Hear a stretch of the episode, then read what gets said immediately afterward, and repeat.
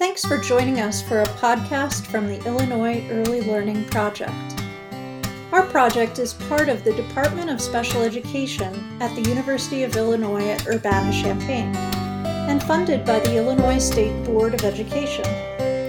On this podcast, we share information about how young children grow and learn, as well as strategies adults can use to help them thrive. My name is Natalie Danner. Welcome to the Illinois Early Learning Podcast. Today we're talking about families, social-emotional learning, and the pandemic. In very young children, social-emotional learning depends on the positive and nurturing relationships with the adults in their life. Social-emotional development in infants and toddlers includes such concepts as trust, self-awareness, temperament, empathy, and attachment. Today we're joined by Kelly Russell, the program director of C U Early. With over thirty years of experience in the early childhood field, she has worked as an infant toddler teacher, a preschool teacher, a center director, and was the child development services manager at Head Start for twenty years before joining the C U Early team in twenty sixteen. Kelly has her master's degree in early childhood administration. Welcome, Kelly. Thank you, Natalie. It's nice to be here. So I wonder if you could tell us a little bit about C U Early. Sure, I'd love to. So we are a birth to three home visiting program housed at the Urbana Early Childhood School.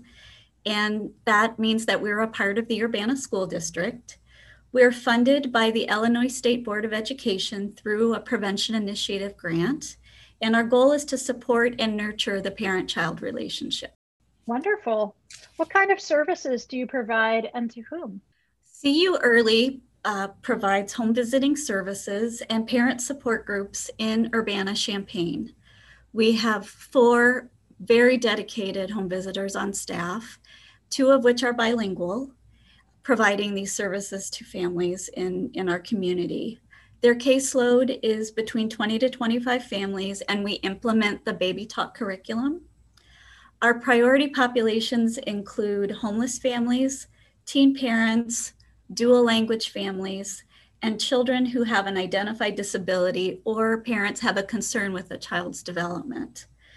The first step to enrolling a family in C U Early is to complete an eligibility screening, and that That is where we determine, um, based on many different identifying risk factors, whether or not the family is eligible for services.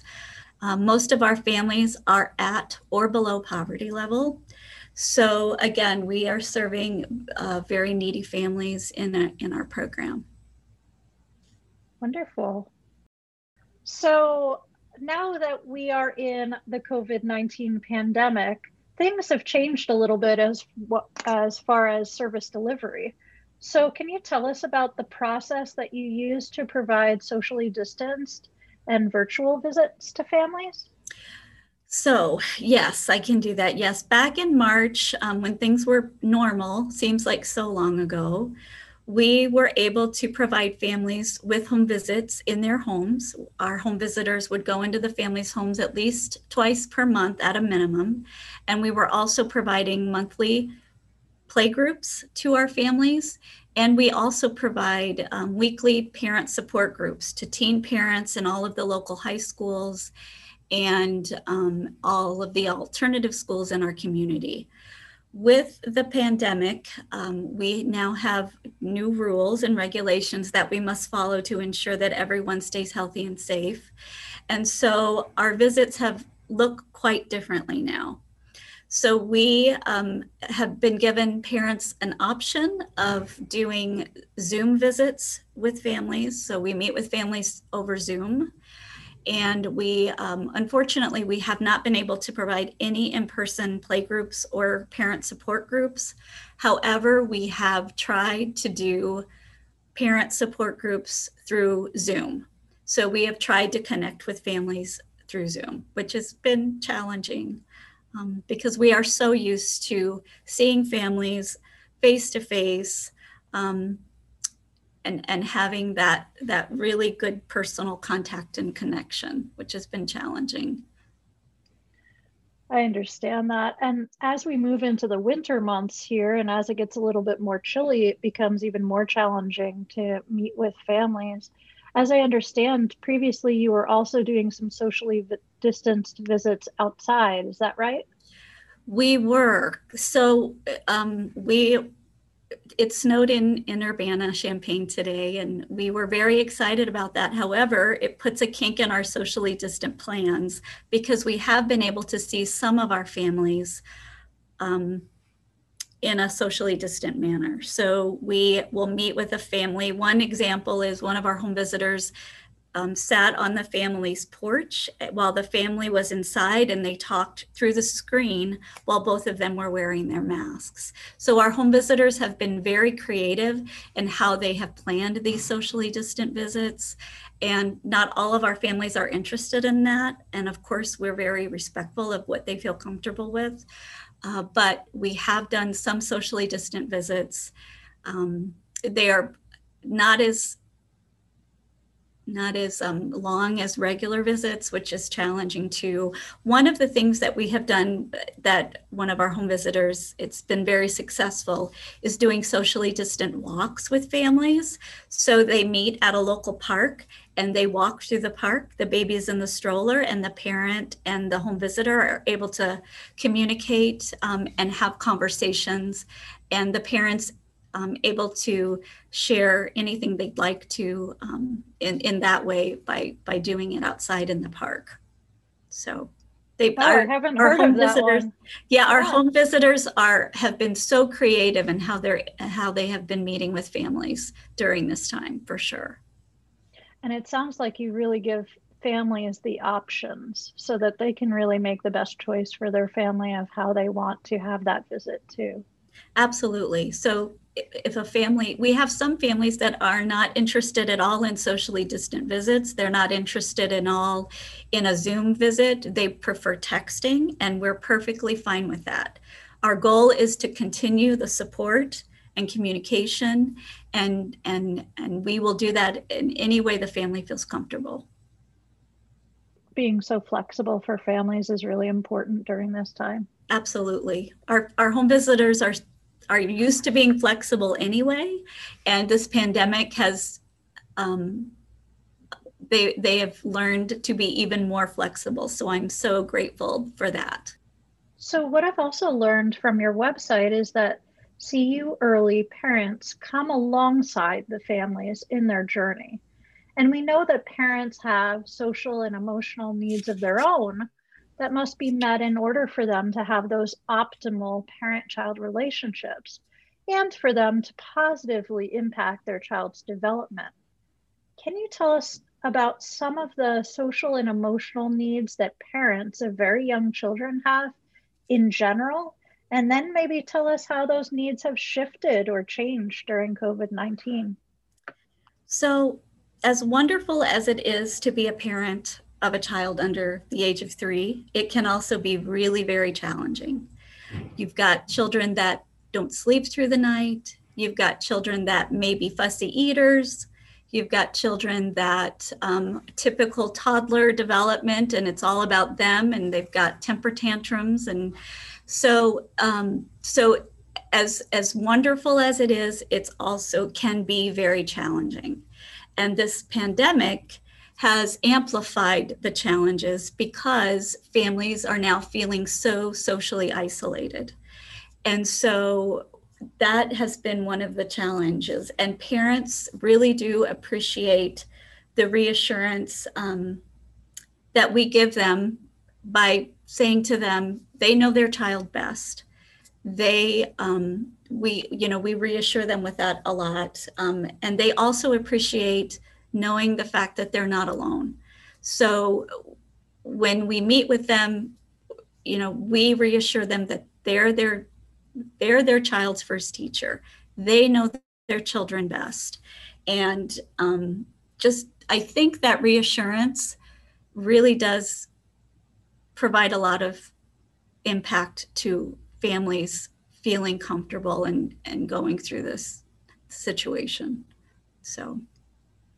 Yeah, I, I know that a lot of families are experiencing a lot of stress, especially from being at home alone with young children who might be experiencing some challenging behaviors themselves and being isolated, and just having that person to reach out to, to ask questions to, must be a great comfort to them. It is a, you know, and our home visitors, one of our home visitors in particular has said that her, her parents have told her how much they just appreciate the fact that she's still wanting to reach out and connect with them. And it means so much, because there is, there are so many feelings of isolation. So, so just having that phone call, knowing that someone's thinking about them, and, and you're right, um, just these, these feelings of isolation can be very, very difficult to deal with. So knowing that we're there to help support them through this has been a great help for them.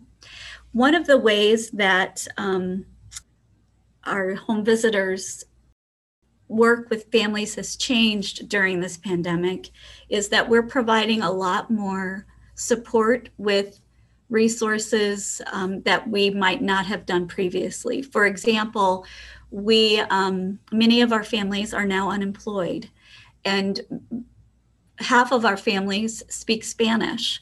And so there's a language barrier, and there's also a, a barrier with understanding the process of completing applications. So um, our home visitors have assisted families with that process. So, so whereas before, when their, their focus was mainly on the parent-child relationship, it's now on how do we help parents who are having these other issues. How do we help them so that they can in turn help their children? And so, so that was one of the things that um, one of our home visitors has helped with, is completing an unemployment application, which they have never really done before. So, so it sounds like you're really providing a lot of supports to the families so that they can um, gain more stability in their home life, so they can provide that stability to their child. Absolutely. And eventually provide that optimal parent-child relationship, which is the goal of your program. Absolutely. We, you know, we talk with parents a lot about self-care, and that in, in order for them to care for their children, they first have to care for themselves. So whether, you know, whether it's helping them complete an unemployment application, or maybe they need um, assistance with figuring out how to get more SNAP benefits, um, or even if it's just goals on um, how do I get outside and take a walk by myself? How do I carve in some alone time? Our home visitors um, help with those kinds of strategies now, where maybe that wasn't necessarily um, a need before. So thanks for sharing so much about how you provide those services to parents and how you've kind of shifted your services. Um, but C U Early also provides different services directly to the young children, like developmental screenings and playgroups. And you said that that has slightly shifted as well. Can you tell us a little bit more about those services and how they've shifted during COVID nineteen? So we provide, we do provide developmental screenings. We use the Ages and Stages developmental screening tool. And in normal times, we um, do that alongside the parent. So we bring the screening tool into the home, and we actually work with the parent on the tool together with the, with the child. Um, and so, but we have not been able to do that. And we've met as a team to talk about creative ways that we can still do these screenings and make sure that we are providing these tools to families. Um, and so we have done the screenings over Zoom, which is been, I mean, it's worked, it's worked. It's not ideal, but it's worked. And we, if a parent is not interested in doing a screening, um, we respect that, and we just put in our notes that, you know, it wasn't a good time, and we make sure that when things do go back to normal, that we make sure that we complete those screenings. But again, there's, you know, I S B requires us to do developmental screenings at least twice a year with families. How we get those done is really up to us and what's best for children and families. So Again, it's all about being flexible and meeting families where they're at, not wanting to give them more things to be stressed out about. Um, and so we have worked really hard to find creative ways to, to do the requirements that we are that we are charged with. One of the other things that we really do miss is our monthly playgroups. So we we love our playgroups. They are a really integral part of C U Early, and it's an opportunity for families to come in and meet with, uh, with other families, to build a connection with other families. And it's also a way for children to get an opportunity to socialize with other children. And they're here at the early childhood school, so it's a way for parents to become familiar with a preschool setting. So they are able to come in and see the gym, and, and we see gym um, kind of like an early, you know, an infant toddler classroom. So we have lots of different developmentally appropriate activities going on to give the parents experience with that and children experience with that, while also trying to get along with others. So, but we haven't had an opportunity to do our playgroup since January, which is really hard. What we have done though, we've shifted, and we have now started um, parent support groups uh, through Zoom. So it's shifted now from providing these playgroup opportunities to more of a parent support group, parents connecting with one another through Zoom. One um, of our home visitors has a lot of children on her caseload that are around the one year age, and just um, starting that whole toddler developmental stage. And so she thought it would be a good idea for those families to get together, to know that they're not alone, and, you know, working and, you know, being a parent of a, a toddler, of a one-year-old, can be very challenging. And just having that opportunity to talk with other parents about strategies that work for them, challenges that they may have, and how they work through those. So our home visitors are really cognizant of the needs of the parents and trying to shift that to what would be most beneficial for them during this crazy time. So. Wonderful. A lot of shifts has happened for you and also for families too, but it sounds like you're making the most of it and using the technology to connect with families and have them connect with their peers as well, which is a great thing, especially if you're experiencing social isolation, to know that there are other people out there that are going through similar events in their life and, and in their parenting journey as well. Absolutely. We reinforce all the time, you're not alone in this journey of parenting, and it's not an easy journey. It's a rewarding journey, but sometimes it's not easy, and just reinforcing that you're not alone. You know, you've got lot, you've got support, you're not alone. So I know that you give lots of tips to families who are either socially isolated or who are at home with young children. And we have lots of families that listen to this podcast and others that we do. Um, so what tips do you have for families who are at home during the pandemic? And in particular, what can you recommend related to social emotional well-being? So first of all, I think it's really important for parents to be patient with themselves. The same kinds of strategies that they're working on their, their own babies and toddlers with, being patient, being flexible, taking a deep breath, all of those things, you know, giving themselves grace, allowing themselves time to be by themselves and, and um, take a walk. Again, self-care, you're not able, parents are not able to care for their children unless they take some time to care for themselves. And so we really do stress the importance of self-care, figuring out how they can take a bubble bath or reading a book, um, or, you know, connecting with another mom and having a, a socially distant play group or play, you know, a play experience.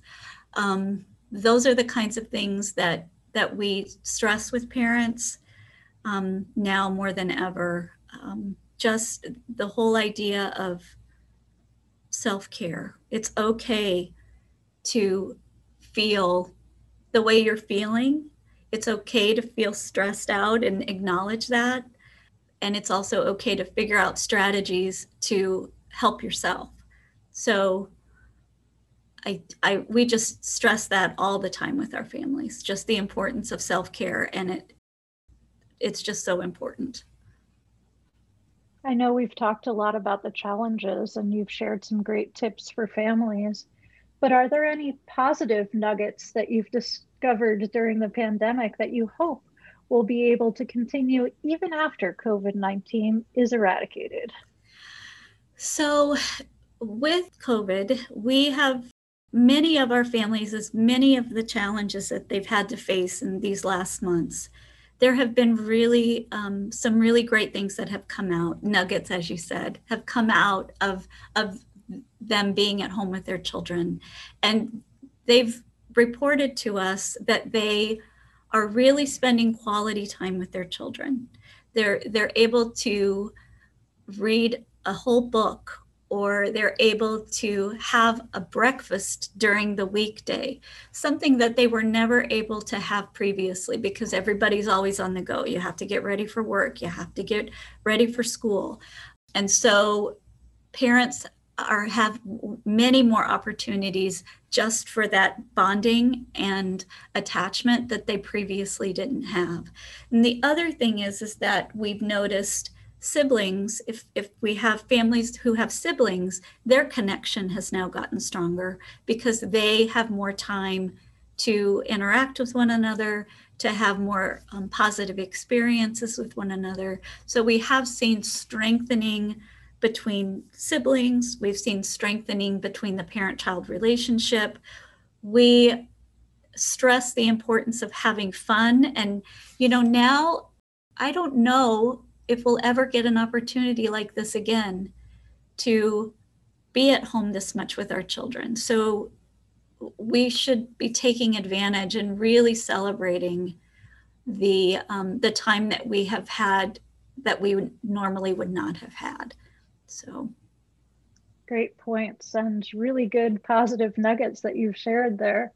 So if people want to connect with C U Early, if they're interested in more information, how can they do that? So they can go to the Urbana School District webpage, and there will be a link under the Early Childhood page where they will be able to find our website.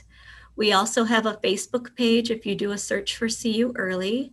And you can call us at the Urbana Early Childhood School, and the number is two one seven, three eight four, three six one six.